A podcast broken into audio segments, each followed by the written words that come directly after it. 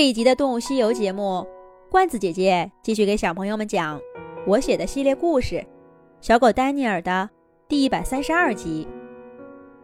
原来，丹尼尔和威廉遇到猎人的那天，威廉的爸爸妈妈也收到了猎人进山的消息，早早的就带着家人躲进了森林的深处。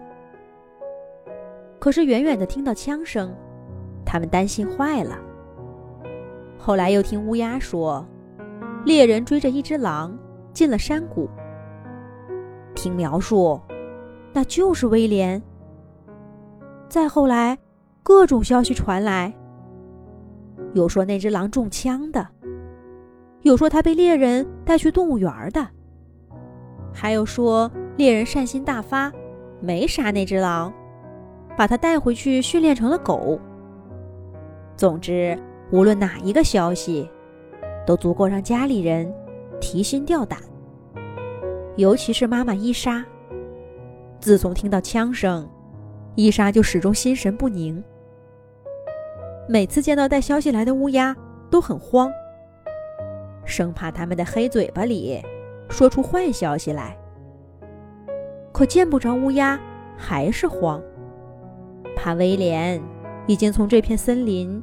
彻底消失了。有谁还会记得威廉走的时候闯的一点点小祸呢？现在终于看见儿子回来，伊莎激动地抱着他，亲了又亲，看了又看。威廉也用不着装受伤了，他高兴地在地上跑了又跑，跳了又跳，给妈妈看。妈妈，你瞧，我这不是好好的吗？你就别担心了。其他的家庭成员也都一一过来，跟威廉碰鼻子、抓下巴，连爸爸都放下威严的架子。威廉第一次觉得，爸爸不是狼王，只是爸爸。这个剧本儿跟威廉设想的不一样啊。丹尼尔歪着头在一边看着。感情狼群就是这么见面的。威廉教他的那些礼仪也都没用上啊。这看起来就跟两只小狗在街头相见的兴奋劲儿没什么两样。丹尼尔正在纳闷儿，眼前的狼群终于从威廉身上挪开眼睛，看向了他。伊莎立刻一愣，问威廉：“这是谁？”威廉笑嘻嘻地跳到丹尼尔身边，推着他走到爸爸妈妈面前，说道：“这是丹尼尔，我要隆重介绍给你们的朋友。你们听到枪声的那天，就是丹尼尔救了我。”听威廉这么说，伊莎的眼神儿立刻变得柔和起来。她轻轻地蹭了蹭丹尼尔的头，笑着说道。真是个漂亮的孩子，跟我的威廉长得真像，比威廉好看。你们俩走了这么久，肚子饿了吧？查理，快把你藏的肉拿出来。那是一只新鲜的驯鹿，是查理狼群前两天捕猎来的。丹尼尔站在驯鹿面前，想起威廉讲。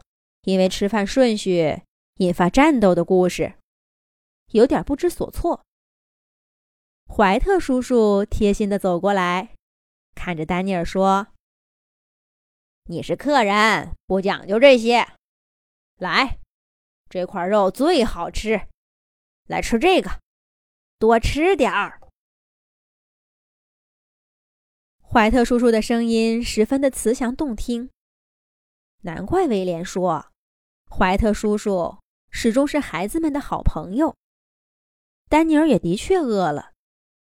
自从吃过郊狼的那条鹿腿，他跟威廉除了偶尔捉几只田鼠，两个人就再没吃过肉了。什么饱饱的吃一顿，能撑上十天？没过几天，丹尼尔就明白，那只不过是饿不死罢了，并不是不饿。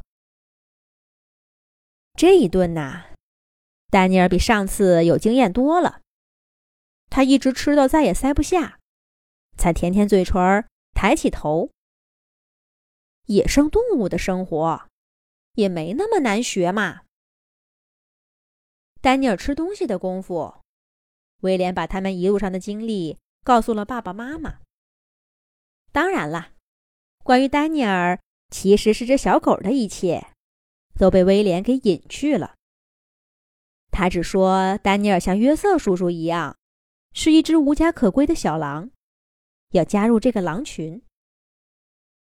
威廉的妈妈伊莎本来就喜欢丹尼尔，多一只狼就多一份力量。更何况是救过儿子的好朋友，丹尼尔很轻松的就被查理狼群接纳了。几天下来，丹尼尔紧张的心情渐渐放松下来。他发现，狼群的生活并没有想象中那么复杂。威廉教给他的那些礼仪规矩，似乎也是多余的。家庭成员之间，更多的。是亲昵的玩耍，梳理毛发，只有吃饭的时候，没错，还是那块鹿肉。只有这时候，他们的地位才变得很鲜明。先是查理和伊莎夫妇吃，然后是约瑟和怀特，威廉、马克和苏珊三个孩子接着吃。丹尼尔暂时排在最后。威廉告诉他。这是根据对家族的贡献安排的。等下次打猎的时候，好好发挥一下，至少能把那两个小不点儿给踢到后面去。打猎，丹尼尔很快就知道，那才是他进入狼群以后最大的一次考验。丹尼尔捕猎的故事，我们下一集讲。